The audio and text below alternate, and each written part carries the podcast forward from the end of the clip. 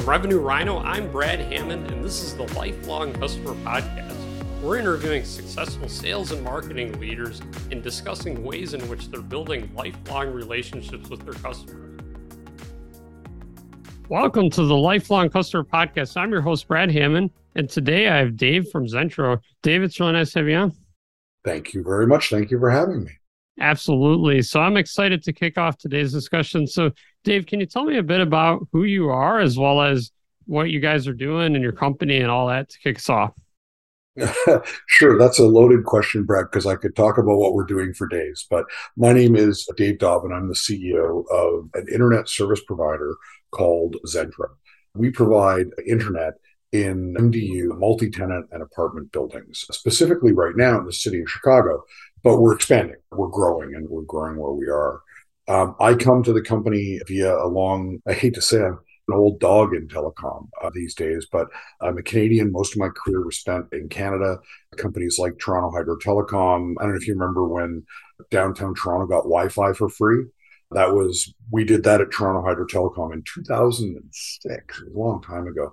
And then I went from there to a company called uh, Mobilicity, which was a startup uh, cell phone company in Canada. And we built a mobile operator from nothing. I was employee number one. We built that up from nothing. And then from there, I went to a company called uh, Hargray in South Carolina. And Hargray is a, a voice data video provider that originally was operating only in Beaufort County, South Carolina. And we expanded that business to be operating in South Carolina, Georgia, Alabama, and northern Florida. And now I'm here in Chicago at a company called uh. Nice. I love it. So you guys are doing something pretty unique. Can you tell me exactly about that and I know you're describing the technology you're developing and have developed and all that, and it's pretty awesome. It's different, right? So when you think about building an internet network in a city like Chicago, that's something that it's pretty darn hard to do. And when you think about building fiber optics in a place like Chicago or New York City or Los Angeles or something like that, problem is these cities have been around for a while and the streets are generally full of fiber, right? There's generally all sorts of communications provider, and there's usually not a lot of room left to build down in the city infrastructure. If you live in any North American big city that has, say, back lanes, you can go out into that back lane and look up on the pole and you'll see all sorts of wires hanging off that pole. It's just super busy with wires hanging everywhere. Those aren't electricity cables. Those are your internet lines, be it phone lines or fiber lines or coaxial lines. So it's really busy. And then you layer on top of that things like the bureaucracies in these large cities. Just the ability to get a permit to cut the ground is difficult. So how we do our thing is we do our network primarily with fixed wireless. So there's new 20 years ago this wouldn't have been possible. But today there's new wireless technology that's available out there on the market called millimeter wave wireless technology, which is a very small bandwidth wave that provides huge internet bandwidth over short distances. You can't go 50 miles with this stuff, but you can go 500 meters, right? So in an environment like Chicago, very dense, lots of tall apartment buildings, lots of tall buildings all over the place. What we've done is we've got our radios up on top of these buildings, passing around ultra high capacity microwave radio links into these buildings. So instead of having to trench up the street and stop traffic and redo concrete and all that sort of stuff, we go up on the roof, put two links up, bam, and we light that building. Then we go in the bu- yeah in the building. We start at the top. We go down. So if you're the cable guys, they come in from the bottom and they go up. We come in from the top and we go down. But we provide generally these days we provide a gig access into your building. So imagine you're living I don't know in a in a condo in Chicago with, I don't know, 300 units in that condo. We'll go, we'll sell your HOA or your POA. We'll make a deal with them and we'll give everybody in that building a gig for a really great price. And we provide them really good service. We're pretty proud of ourselves. But this is, this usually sounds arrogant when you say something like this. Look us up on Google or Yelp. I know you have, Brad, but look us up on Google and Yelp. We're one of the only ISPs out there that has thousands of five star Google reviews, thousands of five star Yelp reviews out there from our customers because we try to provide great service, really great price, and we try to be really uncharacteristically responsive. And that's our business. And now what we're doing, we're doing pretty well in Chicago. We've got a, we've actually got a thousand uh, MDU buildings, multiple dwelling units, apartment buildings on our network in Chicago. So now we're, yeah, now we're taking that show on the road. So we've started working in Milwaukee. So we've got about a uh, hundred buildings that we've lit up in Milwaukee now, providing service into that city. We recently made an acquisition, actually this week, it closed. So we now have 30 buildings in Atlanta. So we're going on the road to the Peach State to take our show on the road and provide internet down in Atlanta. So that's what we do. I hope that answers your question. Yeah, that's amazing. And I think, correct me if I'm wrong, but I think you were saying the technology, when you put it on top of a building, they all kind of work together and form this mesh type of thing. It's a mesh. Yeah. The traditional telecom industry operates in rings, right? So you hear the cable company and the fiber guys, and they talk about rings all the time. Rings, rings are yesterday. We like meshes, right? And what we do, we in order to provide maximum bandwidth and maximum reliability, we put a minimum of two radios on every roof. And then we lace the radios together so that all these different buildings are all laced together. So if one building has a power outage, it doesn't really matter. That building goes down, but it doesn't affect the rest of the mesh. Right. So it's actually more reliable than a ring than a ring topology. And it provides more bandwidth. Right. In fact, we don't have, I'm absolutely confident telling you, we don't have a single backbone link in our network that is over capacity today or oversubscribed. We don't have one, right? Because everything is relying on everything else and the network automatically passes traffic around in the network. It's new technology. It's pretty cool, right? It's pretty cool. And our, yeah, our customers actually have the ability to, you know, what we're, we're doing a lot of really neat stuff. They have the ability to buy internet in three ways. So this is a little bit different than the cable guys you're used to. What we do is we offer what we call our Zen internet. Calling it our Zen internet package because my marketing guys tell me that's what I need to do. I call it Hotjack, right? I'm going to get in trouble for telling you this, Brad, but it's Hotjack, right? So what that is, you move into your apartment, right? There's a jack, Ethernet jack on the wall. You plug into it. You bring your own router, you bring your own laptop, you bring your whatever equipment you want, and the HOA or the landlord or whatever includes that in your rent, right? Great. Good deal, very affordable, very inexpensive. Bless you. The second thing we do is what we call our Bliss internet package. And that's the marketing guys again. But what Bliss is, is we have a partnership with a company called Calix, Calix, depending on where you're from, Calix in Canada, Calix in know, whatever. But Calix provides us with um, a great Wi-Fi router that we can put in in the unit, and that Wi-Fi router gives us the ability to manage and troubleshoot issues in your unit that your traditional internet service provider doesn't have. So what do I mean by that?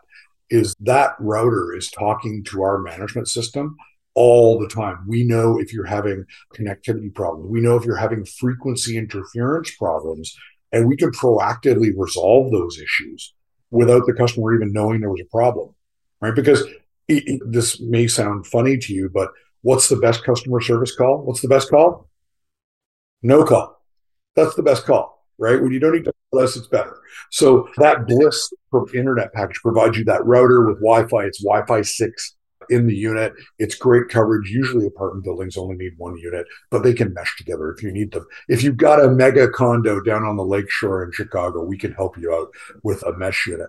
And then the last thing we sell, there's a real growing demand right now in luxury condos and apartment buildings for what we call our Nirvana managed Wi Fi product. Now, this is really cool because what it does is we put access points throughout the building, right? So, in your unit, in the hallways, wherever they need to go to provide Wi Fi coverage, and you sign on once with your own private SID and password, but now you can move through the building and you don't have to change. So, for example, let's say you live on floor 30, Brad right?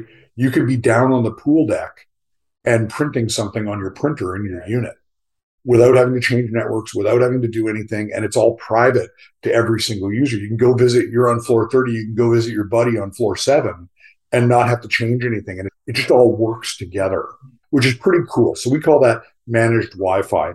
And depending on the developer or the HOA, you can take that to really cool extents. Like we have one customer who had us install this in every deck of their parking garage in their in with their bodegas what do you call it the storage units at the bottom of the building so they, they these guys have this ubiquitous mesh Wi-Fi network through their entire property. It's pretty cool. So that's our Nirvana managed Wi-Fi plug. So it's a little bit different than what the traditional ISP does because what we focus on MDUs, we focus on those apartment buildings, on condos, on those sorts of structures. We don't do single family home developments. We don't do fiber to the home in rural areas. That's not what we're about. We like dense urban areas where we can provide these multiple flavors of, of internet into. Yeah, that's so nice. I'm in like a 50 story condo now, and the Wi Fi, when I go out my door, will drop off. And then the cell signal isn't that great in the hallway either. So that's that's you in the elevator and it, then it goes out completely. So that's that's really nice.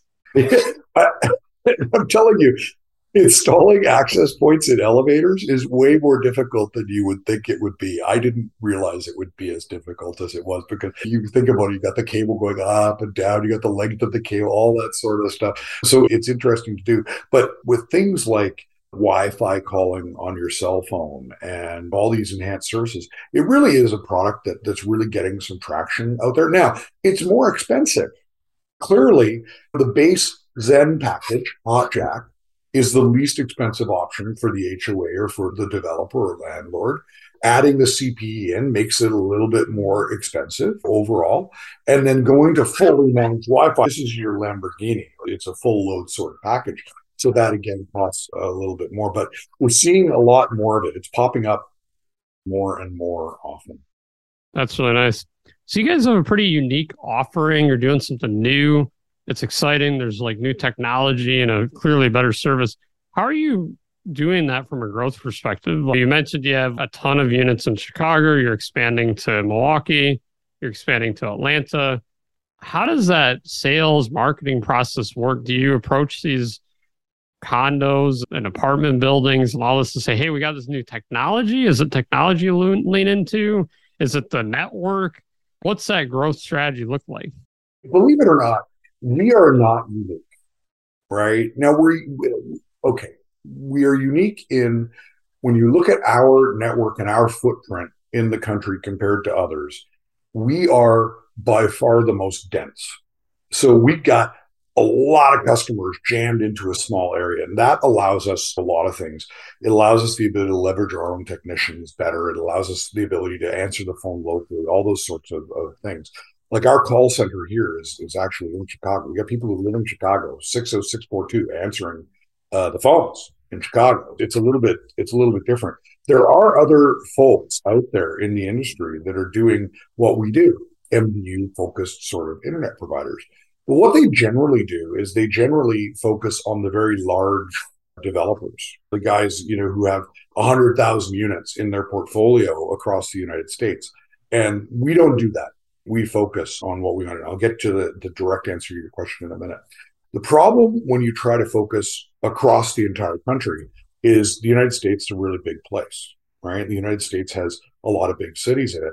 If you have, and there's economies of scale that you lose because of that size. So, for example, let's say you have one building, and I'm going to get mail, I'm going to get emails, but you have one building in Sioux City, Iowa. I'm not interested because I can't afford to hire my own technician in Sioux City, Iowa, with one building. Um, so I'm going to have to outsource that service. If I outsource the service, I'm getting some dude who's doing service for me and five other guys, and he doesn't care about my customer the way that my colleagues care about our customers, right? Nobody cares about our customers better than people who work here at Zentro. So outsourcing makes no sense to us. So what we're doing as far as like going to market, that's why I say Milwaukee. Milwaukee was a natural for us because it's a stone's throw from Chicago. But believe it or not, all of the local activities in Milwaukee, we do in Milwaukee. So we've got installation and repair personnel that are in Milwaukee. We've got construction people that are in Milwaukee. We have salespeople that are in Milwaukee. And in Atlanta, we like I say, we're just entering Atlanta now We've hired folks in Atlanta. We've got installation repair technicians in Atlanta, customer service people in Atlanta. Uh, we're actually recruiting for Atlanta salespeople now because it's, I don't believe, we don't believe that you can effectively operate in Atlanta from Chicago, right? You might as well be on a different planet right? That would be like trying to operate in Chicago and Sydney, Australia. It'd be hard. It's a different place, right? So, so some functions you can centralize, right? Accounting, HR, purchasing, things like that you can centralize. But those customer facing functions we think should be in those markets. So we made these these decisions to do this. It's not as efficient as what other folks are doing. I will openly tell you, it's not as efficient. Our running that local team and managing things locally, we spend a little bit more money doing it. But you know what it does for our customers? It makes their service better, right? It makes their customer service more responsive. It gives them somebody that lives where they live that they can phone when something is going wrong. And that we believe is much more important. Yeah, I love that. What is the marketing function of this look like? I know we have LinkedIn content, all that stuff on this talk track for the podcast, but if we even zoom out, is it like a B2B marketing play? Or are you doing consumer marketing for the service? What does the marketing look like for this? So we have some building. Most of our buildings are what we call bulk, right? And with bulk, we make a deal with the developer or the HOA or the landlord and we take down the whole building. That's a B2B sort of relationship, but it's not because now you have to service the individual unit. So it's almost like a hybrid, right? It's almost like a hybrid thing. And let's say you buy the Zen internet package for your building that you're building, Brad, and you don't buy the Bliss package with CPE. Now, though your unit holders in your building may want to rent that CPE from us, right? So now we have to have a relationship with you and with them. So it's it's more complicated than one would think. We have other buildings that that we call retail buildings where we're competing with all the other guys in those buildings, and that the marketing is exactly the same as everybody else does. It's lobby events, it's direct mail, it's LinkedIn, it's all those sorts of social channels. It's everything that you would normally do to attract customers in an internet business. And then lastly, we do have a commercial uh, section of our business that sells large bandwidth circuits to commercial um, and events. Let me talk about events in a second, but commercial commercial is very much a direct B2B sort of relationship. Events is really cool. We do a lot of events. Milwaukee, we got them all. Um, we did last year, for example, we did Lollapalooza, we did Summerfest in Milwaukee because we can come in with our network, we can drop it in like in a day and be up and running with high capacity internet. And then when the festival is over, we leave. So we're not trenching, we're not doing all that sort of stuff. So we're pretty darn good at events. They were pretty darn good at events. We so yeah, it's a little bit of a different marketing focus than your standard business. It, it's fun. That's cool. What's one thing you wish you would have known, like back when you first became a CEO, that you know now? Oh my goodness, there's a one thing. There's a list as long as your arm. I think it would depend on which angle you were asking that question from. But um, if you're asking from a people perspective, I would say it's the importance of change management and working with people through change. I wish I'd known that a lot earlier because I generally work at very quick moving, quick changing, fast businesses, and change is hard for a lot of people. So I think that would be the big one. If it comes to people, if it comes to the actual business itself, the thing I would say I wish I knew earlier is I had a very wise man say to me recently, uh, he actually gave us all at my last job plaques for your costs is a condition of employment. That's huge, right? You'd be surprised how many people don't know what they're spending in their business. It's huge. So I wish I had known that earlier in my career. Love that. And as we're wrapping up, if you could give one piece of advice to your industry, or your customers as a whole, what would it be? One piece of advice to my industry as a whole keep sucking, keep making customers wait, keep giving horrible network service, keep selling stuff and not delivering what you actually sold.